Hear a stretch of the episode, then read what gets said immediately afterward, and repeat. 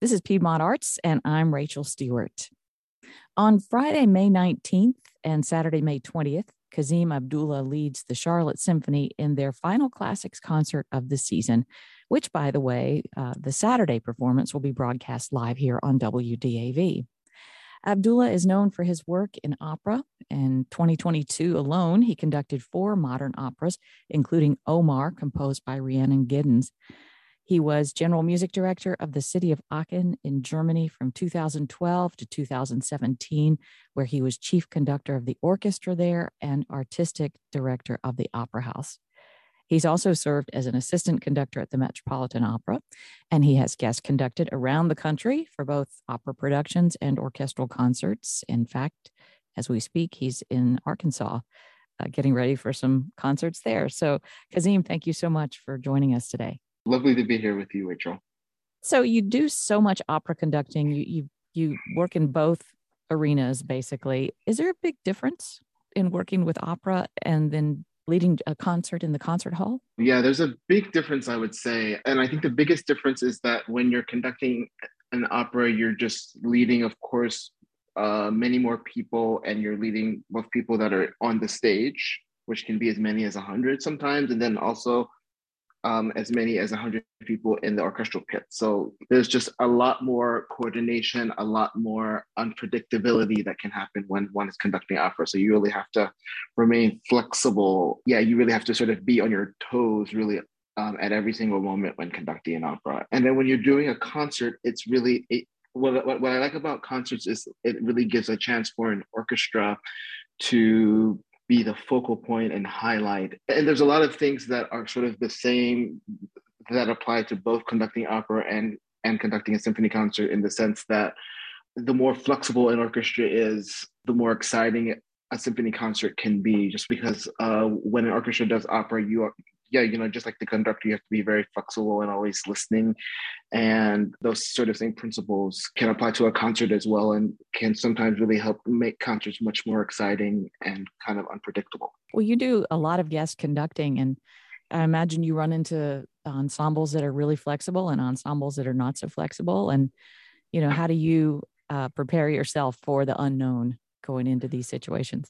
Yeah, that's a very good question. I think when, when you're preparing for the unknown, the best thing to do is to, as the conductor is just to be as prepared as possible. And that's true that orchestras, you know, they, they have their own sort of strengths and weaknesses, just like a conductor can have strengths and weaknesses. What's good is that a lot of orchestras are used to at least accompanying and listening. So one thing I always try to do is find ways to instill or to inspire this aspect of listening and musicianship with whatever orchestra I'm working with. So, um, and I find if I approach an orchestra from that point of view, that things always go in the upward trajectory. And they're, oh yeah, because one is just always listening, always trying to find what the musical inspiration is. And that's kind of the general approach I try to make, but that's true that an orchestra that has orchestras that do play some opera, which the Charlotte Symphony does. I think it's great that they play for the,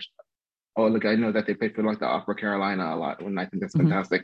I do think that orchestras that do play opera at the same time, that they bring a sort of a more vocal, expressive way of playing that is inspired by playing and listening with singers. You started out as a clarinetist. Yes. So actually not an opera, not a singer, a clarinetist. And I'm curious yeah. how you uh, ended up becoming a, a conductor. You know, it's funny uh, because my entry into this work really comes from me being a clarinetist and having played in orchestra. So, you know, I played in youth orchestras from the time I was about eleven, actually. I can remember the first time where like the light bulb went off and the spark happened was uh, there was one summer where I went to the Interlochen Arts Camp. And the orchestra I was playing, and we were playing a movement of, of a Tchaikovsky symphony. And, you know, I remember I wanted to kind of listen to this movement of a Tchaikovsky symphony that we were playing. And I went to the music library, and I remember this music librarian, her name was Alice. I had my clarinet part to the Tchaikovsky symphony. I was like, oh, I'd like to listen to the C D of this piece. And I remember Alice told me, well, well, why don't you get the score? So she pulled out a score from wherever and gave it to me. And that was my first time, you know, being eleven or twelve, having a score and listening to the symphony and saying, oh my God, there's all this stuff happening.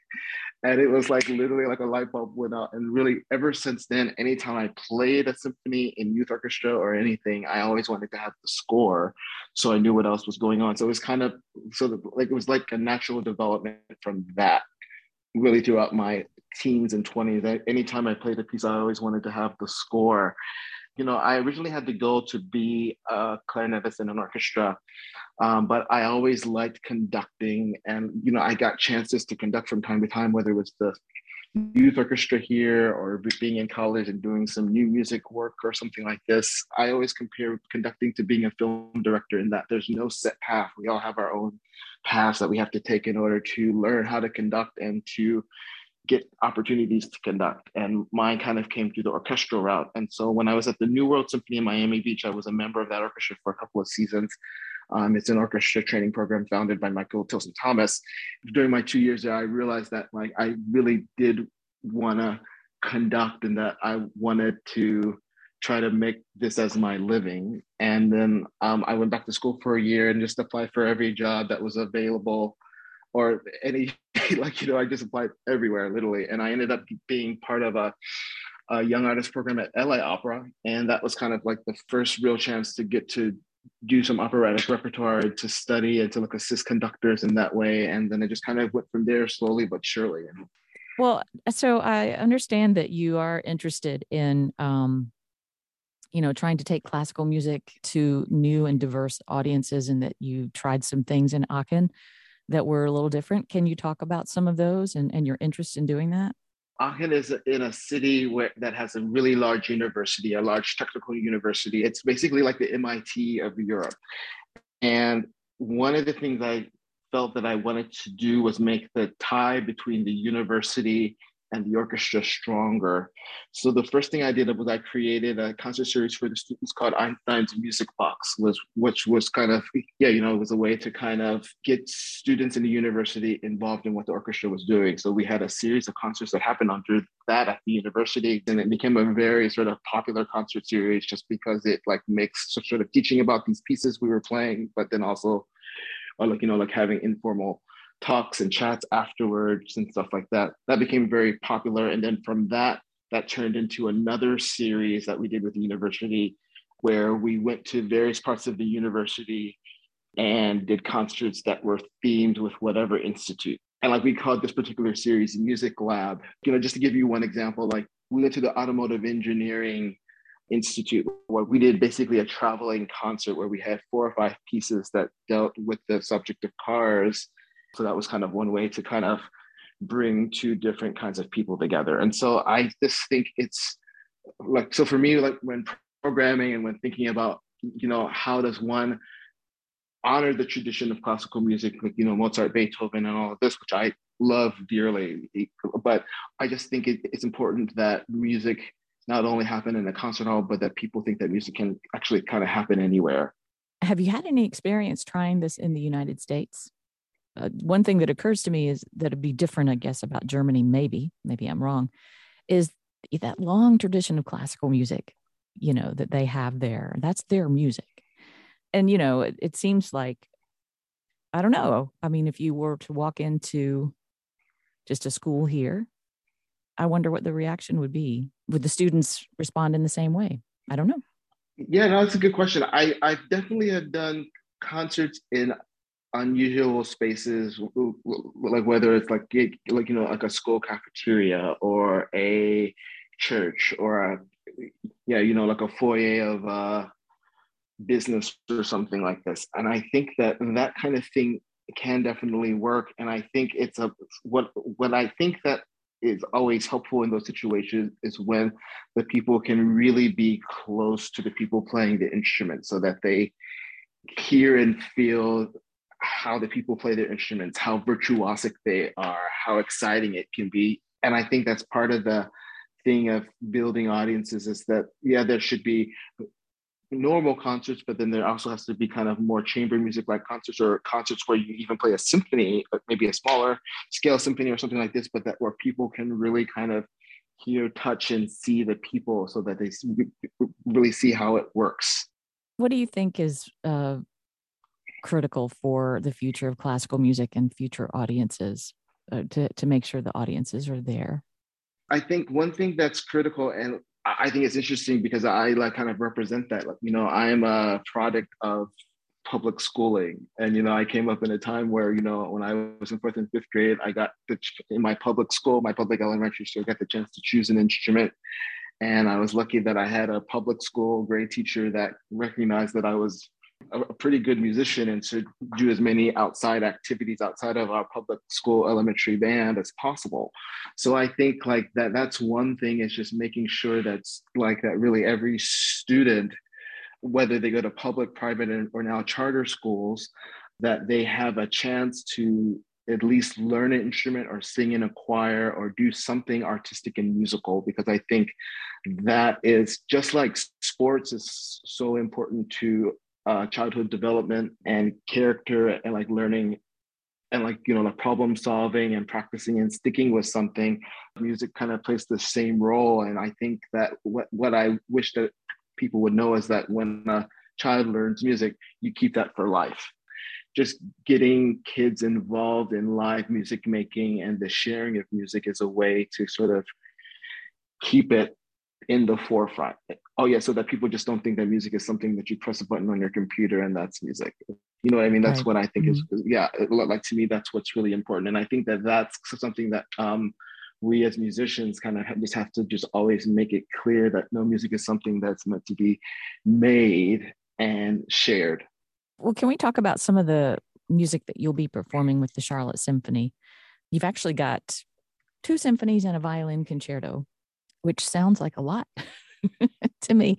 Uh, it might seem like a lot, but, you know, it's funny. The program is actually not as long as you would think. So, or like, you know, like one has kind of like a very bustling operatic, like classical symphony, Uh, with the nickname Prague. It has a Bohemian symphony that kind of is very evocative of the countryside. And then I think, um, and then the concerto is, is basically Stravinsky's, it's like, I guess you could say his balletic homage to the classical style. Yeah, so actually these first two works in the first half, they're about twenty-five minutes and then twenty minutes. So the Stravinsky violin concerto is actually not very long. So it, it might seem like it's a long program, but that's actually really, um, it's under two hours. This Mozart symphony, it's called the Prague, and it's basically called that because Mozart, I would say, he adored Prague, and he had great feelings of bonhomie, I guess you could say, for Prague, just because they treated him so well and they loved his music and they performed his music so often. And so this particular symphony, symphony number thirty-eight, is a kind of very intensely dramatic and celebratory work that in relation to Mozart is definitely music on a grand scale. And I would say that this symphony is sort of different than the symphonies that came before in that one thing, it's only in three movements. So there's no minuet movement. And I think that minuets and trios were associated with Vienna. And this was at a time where, I don't want to say there was some anti-Viennese or anti, anti-Viennese sentiment, but there was definitely kind of a, like they should do their music styles, we'll do our music styles here in Prague. So there was a little bit of that, I would say, and that's also probably why it's in three movements.